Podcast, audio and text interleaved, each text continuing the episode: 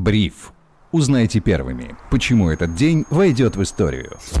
Всем привет, это Бриф, коротко и по делу о том, что важно для вас. Меня зовут Сергей Чернов. Сегодня 6 февраля 2023 года. События дня прокомментирует главный редактор InvestFuture и финансовый обозреватель Федор Иванов. Федя, привет. Привет, Сереж. И э, сегодня в качестве приглашенного комментатора у нас будет еще один человек, он же и прокомментирует пару новостей. Я сначала хотел обратить внимание всех на то, что в конце января ценовое агентство Standard Poor Global Platts запустило новую ценовую котировку на российскую нефть сорта Urals, отражающую ее стоимость в портах Индии. У нас эм, говорилось о том, что и какие-то внутренние, по-моему, цены будут привязываться к новым сортам нефти. В общем, какие-то такие махинационные вещи. Я, честно, Федь, в них не сильно пытался разобраться но э, все эти новости заставляют нас задаться вопросом, а зачем это все нужно? И вот станет ли новая котировка более репрезентативной для экономистов и инвесторов? Мы спросили у экономиста Блумберга Александра Исакова, ему слово.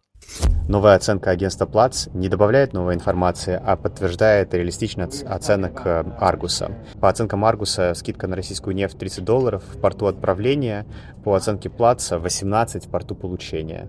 Разница между этими двумя цифрами порядка 10 долларов реалистично отражает стоимость доставки и страховки между этими двумя портами. Что это значит для нас? Это значит, что проблема с дисконтом на российскую нефть не является иллюзорной, не является просто проблемой измерения она действительно есть, и, скорее всего, этот дисконт сохранится. Это значит, э, в основном проблемы для российского бюджета. По нашим оценкам, вместо 8-9 триллионов рублей, ожидавшихся нефтегазовых доходов, страна получит порядка 7 триллионов, то есть на 2 триллиона меньше.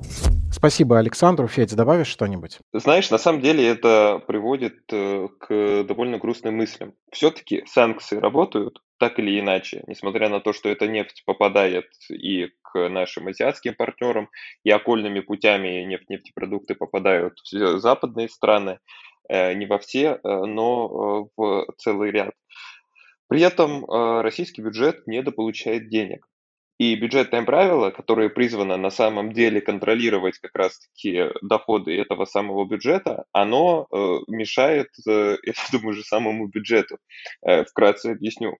Когда э, мы не получаем нефтяные доходы, наше бюджетное правило э, вынуждает, собственно говоря, ну, у нас такой механизм, мы начинаем продавать валюту. Из-за того, что валюта продается, курс ее, э, ну, на курс валюты действует такое понижающее давление. То есть, по факту, ну, естественно, когда там регулятор начинает продавать там, сколько-то миллиардов юаней в день, это является понижающим эффектом для курса валюты, то есть и укрепляет рубль. Особенно это работает на низколиквидном рынке, а в России все-таки он довольно-таки низколиквидный. И приводит к тому, что нефтяные компании продолжают недополучать доход за то, что рубль остается крепким. То есть если бы рубль мог ослабнуть, то нефтегазовые компании могли бы в рублях больше получать, продавая эту самую валюту.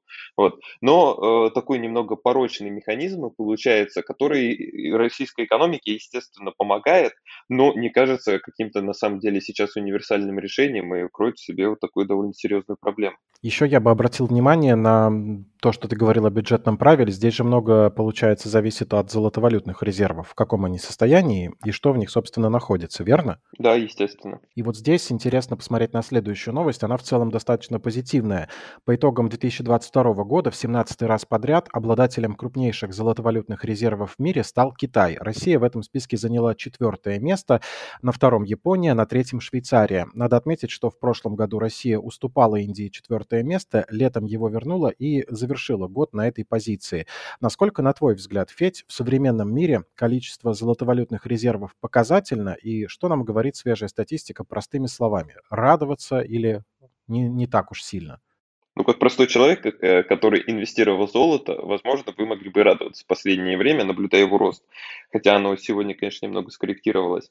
Но в общих чертах э, накапливание золота – это вполне естественная тенденция во время, во-первых, э, рисков рецессии, во-вторых, общей мировой нестабильности, блокировки резервов, И прецедент на самом деле с блокировкой российских резервов, он очень яркий. То есть держать деньги, например, в американских государственных облигациях, европейских государственных облигациях, это не э, универсальное средство хранения денег, особенно это понимают страны, у которых э, напряженные отношения с США, и, естественно, они увеличивают свои золото, золотые запасы. Э, здесь, конечно, сказывается общая мировая напряженность, в общем-то, ну и риски ожидания рецессии, которые, в общем-то, может вполне грянуть. Несмотря на то, что все данные превосходят ожидания аналитиков, в общем-то, мы видим, что американская экономика замедляется. Но а, возвращаясь к новости, все-таки получается-то хорошо, потому что 300 миллиардов долларов заморозили золотовалютных резервов России. Мы откуда-то нашли то ли еще, то ли у нас и так достаточно было, что взяли и вернули себе четвертое место в мировом рейтинге обладателей золотовалютных резервов, огромных золотовалютных резервов. Получается, что-то можем, что-то есть, ну, много есть.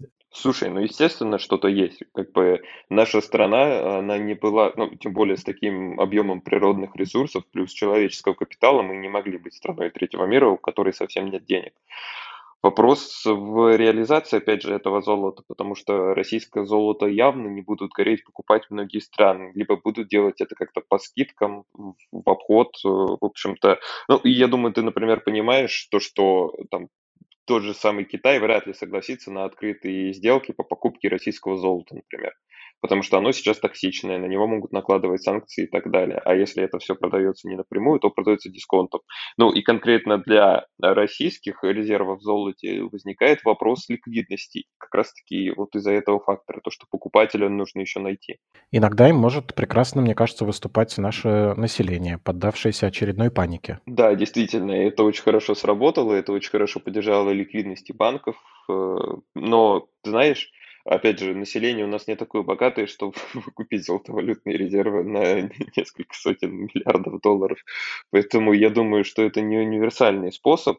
Ко всему прочему, если население будет понимать, что это золото очень тяжело реализовать, а, а его сейчас, ну, не то чтобы прям просто реализовать, но тем не менее возможно, хоть и с, там, со спредами, то, конечно, если будет массовая продажа золота населению, то это все равно будет очень сильное падение цены. Понятно, какая-то полубезвыходная ситуация. Ну, ладно, мы, главное, обо всех рисках предупредили.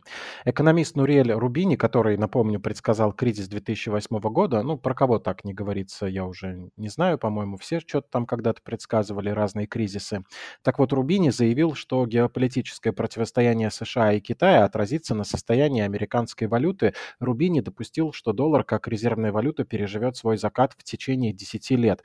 Оставим за скобками, насколько его прогноз обоснован, правда это или неправда, все-таки 10 лет большой горизонт. Но какая валюта, на твой взгляд, Федь, могла бы занять место доллара в случае, если он действительно потеряет статус главной резервной валюты мира? Ну, откровенно говоря, никакая. Никакие цифровые, все эти стейблкоины, биткоины тоже. Нет, разумеется, это даже обсуждать не имеет смысла, а касаемо именно стейблкоинов, цифровых монет и так далее.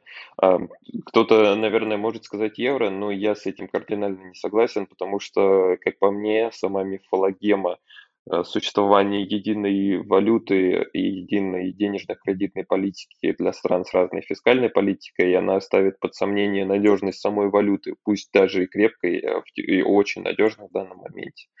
Угу. Ну, то есть я не, не говорю, что евро обязательно перестанет существовать и так далее, но я не уверен в настолько же высокой надежности евро, как и доллара. Все-таки э, США имеет э, действительно очень значительные преимущества по сравнению с Евросоюзом, с его денежно-кредитной политикой, с его фискальной политикой, с его долговой нагрузкой и так далее. Несмотря на то, что США сейчас тоже кажется огромная долговая нагрузка, но тем не менее э, вот эта самая э, фактически централизованность, э, она играет, э, ну, плюс, естественно, транснациональные корпорации, политическое влияние США и так далее, оно влияет, в общем-то, очень высокую роль. Отказаться от доллара будет не так просто.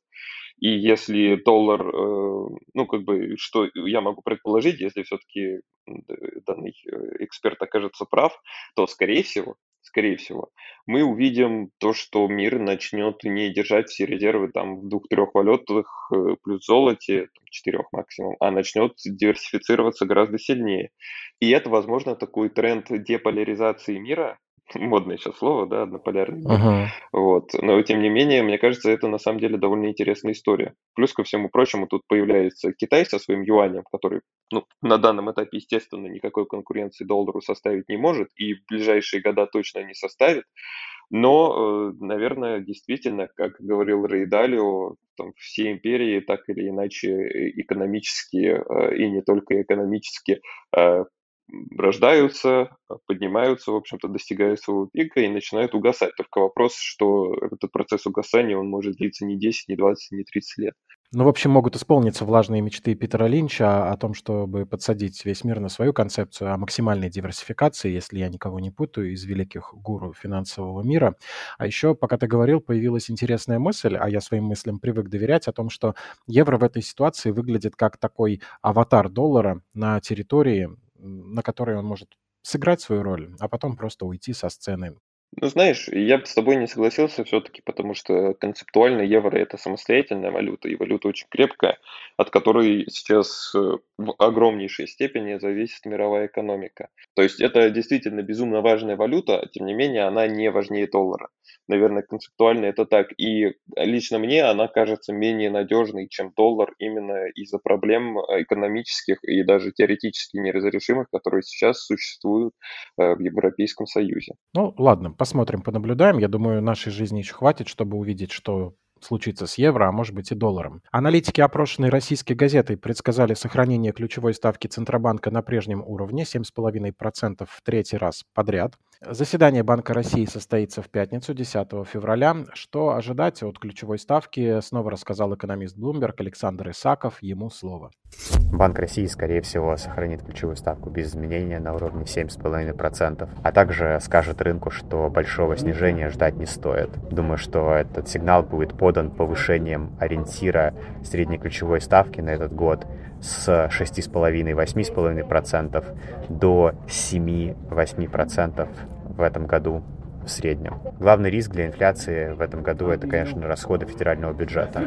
Инфляционные оптимисты, такие как я, которые ждут, что инфляция не превысит 7%, рассчитывают на то, что федеральные расходы останутся ниже 31 триллиона рублей, то есть близко к федеральному закону. Те, кто ожидает инфляции 7, 8, 9 и выше процентов, ждут, что федеральный бюджет в очередной раз сделает рывок и потратят 35 и более триллионов рублей. Спасибо Александру за комментарии. Федь, как насчет пари на движение поставки? Давай. Я думаю, что она не изменится. Я тоже думаю, что она не изменится, но я скажу, то что она снизится на 25 базисных пунктов или же на 0,25%. Все ради спора. Хорошо. Э, по рукам кто-нибудь разбил, так скажем, виртуально в пятницу. Сверимся. А на что спорили-то? А что хочешь? На шаурму. Или на шаверму. Э, как всегда.